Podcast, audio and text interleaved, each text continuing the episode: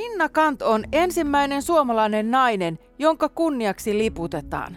Ensimmäisen kerran liput liehuvat Minna Kantin ja tasa-arvon päivänä vuonna 2003. Siis ajatelkaa, vasta vajaat 20 vuotta sitten. Minna Kant oli yhteiskunnallinen keskustelija, tasa-arvon, naisten, lasten ja vähäosaisten puolesta puhuja. Minna Kant oli suomalaisen kirjallisuuden realisti. Kynästä syntyi lehtikirjoituksia, novelleja ja näytelmiä, ja hän oli seitsemän lapsen yksinhuoltaja. Minna Kantista väitellyt ja elämäkerran kirjoittanut Minna Maijala kertoo ohjelmassa Elämäkerran takana, miten nuorena leskeksi jäänyt seitsemän lapsen äiti onnistui pitämään kaikki langat käsissään ja vielä olemaan niin tuottelias. Hän oli leski ja lesken asema oli tuolloin parempi kuin neiti-ihmisen tai avioliitossa olleen. Va- vauras leski, en tiedä kuinka vauras hän oli, mutta kummalla hän tienasi, lankakaupalla vai kirjoittamalla? Kaupalla, ehdottomasti. Kirjailijan elanto olikin yksi sellainen, mitä, mitä Kant siinä 90-luvun puolella niin kuin paljon pohti ja, ja erityisesti niin kuin, hän pyrki kauppis Heikille, joka oli savolainen tällainen itse oppinut kansankirjailija, niin, niin hänelle esimerkiksi äh, hoitamaan erilaisia stipendejä ja, ja hän niin kuin keskustelee, pohtii kirjailijapalkkioita ja, ja tämähän oli niin kuin uusi keskustelu keskustelu silloin. Ja tota, eihän ne, ne palkkiot oli aika mitättömiä. Usein saattoi käydä, että jos joku teos käännettiin, niin ei siitä mitään palkkiota enää erikseen tullut. Mutta näissä Minna Kant-tarinoissa, niin niissä tämä lanka, äh, kangaskauppias Minna Kant, niin se tavallaan sivutetaan, että 90-luvulla sitä aletaan nostaa esille, että hän oli itse asiassa liikennainen myös. Niin, tämä on varmaan ollut niin kuin ylipäätään vaikea sovittaa yhteen, että hän oli menestyksellinen äh, kauppias. Äh, puhumattakaan sitä, että että kun vielä voimakkaasti etenkin 70-luvulla yhteiskunnallisen kirjallisuuden tutkimuksen myötä, niin, niin korostettiin valtavasti sitä hänen niin kuin teostensa yhteiskunnallista sanomaa ja niitä epäkohtia, mitä hän nosti esiin. Ja, ja hänet niin kuin suorastaan leimattiin suoraksi sosialistiksi. Ja tämähän on ollut niin kuin sellainen hyvin voimakkaasti myöskin niin kuin Kantin suvussa koettu, koettu asia jo varhain, että, että häneen lyötiin jo aikoinaan sellainen sosialistin leima.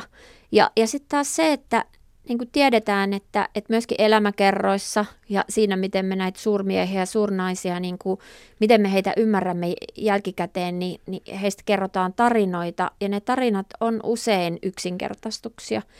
Ja kun pitää kertoa niin kuin, tällaisesta sosialistikirjailijasta, joka olikin sitten mitä, mitä suurin niin kuin menestynyt porvarillinen kauppias, niin tämä ei ole helposti taivuteltavissa, että no, no miten tämä tämmöinen. Sitten vasta oikeastaan jotensakin sitä myöten, kun on, on alettu nähdä, miten itse asiassa se sellainen niin kuin epäkohta, yh, yhteiskunnallinen epäkohta on vaan sitä niin kuin pintaa siinä teoksessa ja sieltä alta löytyy niin kuin psykologista rikkautta ja sellaista kaunokirjallista kunnianhimoa ja, ja ihan niin kuin tiedostavaa tietynlaisten mallien mukaisesti niin kuin kirjoittamista ja, ja, ja hirveän kiinnostavia niin kuin sen ajan kulttuurisia keskusteluja muitakin. Että on niin kuin alettu ymmärtää, että hän ei suinkaan ollut tällainen pelkästään niin kuin sepittelijä, joka vaan niin kuin halusi saada muutosta aikaa ja sitä varten nyt niin kuin rykäsi jonkunnäköisen niin kuin tarinan, vaan, vaan on alettu niin kuin syvemmin tutkia ja arvostaa niitä hänen teoksiaan, niin silloin se, silloin se ei ole enää niin, se myöskään se elämäntarinan tarve ei ole olla niin yksioikoinen ja ehjä, vaan että hänelle mahtuu ikään kuin ihmisenäkin enemmän niitä piirteitä. Että kyllä mä näkisin, että tämä on ollut tällainen niin kuin avautumisen prosessi jostain 90-luvulta asti Kantin kanssa. Näin Minna Kantin tunteva Minna Maijala ja toimittaja Anna-Liisa Haavikko. Ohjelmasarjan nimi on siis Elämä kerran takana. Areenasta löytyy kaikenlaista muutakin mielenkiintoista Minna Kanttiin liittyvää, kuten äänikirja Köyhää kansaa, joka on aika rankkaa kuunneltavaa. Ja sitten löytyy Kantin novelliin perustuva kuunnelma Lehtori Helmannin vaimo. Annika Idström puolestaan käsikirjoitti vuonna 1975 kuunnelman Nuori Minna Kant. Tässä pieni ote siitä. Selma, lähdetään kaikki Kuopioon. Mitä me Kuopiossa tehdään? Lähdetään Kuopioon.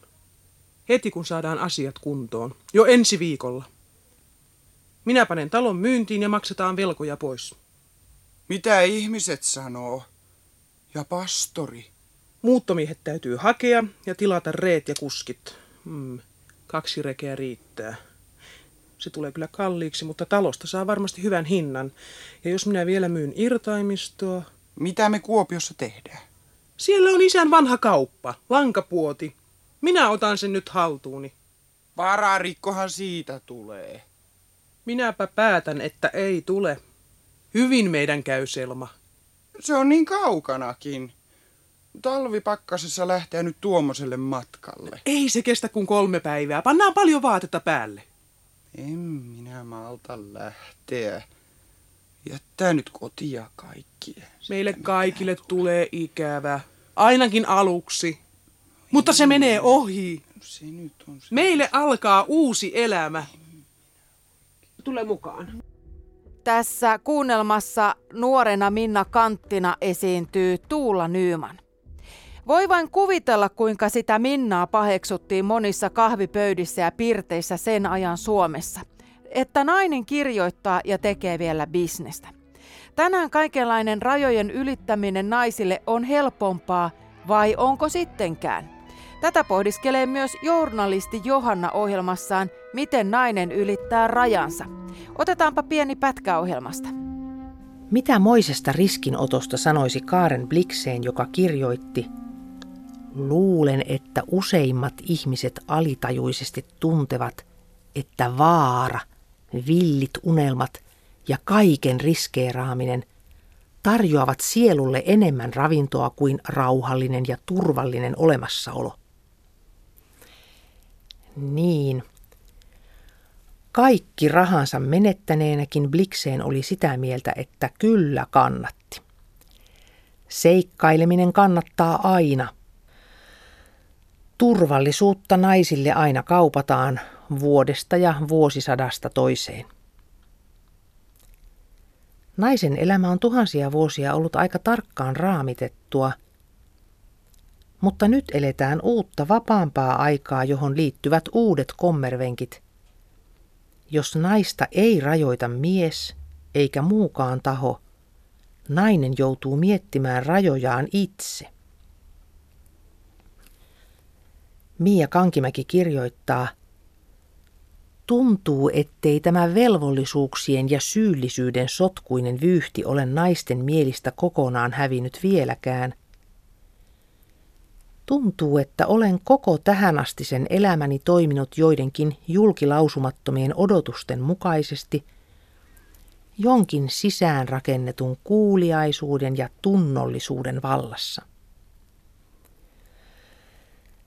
Kankimäki kirjoittaa, että hän opiskeli ja teki töitä näiden odotusten mukaan aika pitkään, kunnes oli ollut tarpeeksi kauan tunnollinen, kunnollinen, kuuliainen ja järkevä – sitten hän irtisanoutui, muutti pienempään asuntoon, hankkiutui eroon ylimääräisestä roinasta ja alkoi matkustaa, kirjoitella ja kitkutella apurahoilla ja epäsäännöllisillä tuloilla. Ja tuntee tästä kaikesta sekä iloa että syyllisyyttä, ihan niin kuin naisen kuuluu. Journalisti Johanna löytyy myös Areenasta, kuten niin paljon muutakin hyvää kuultavaa. Käykääpä tutustumassa. Ja lisää kuunteluvinkkejä Facebookin kuuntelijaklubin ryhmässä. Tervetuloa myös ryhmään kertomaan omat suosikit ja vinkit. Nyt kuulemiin.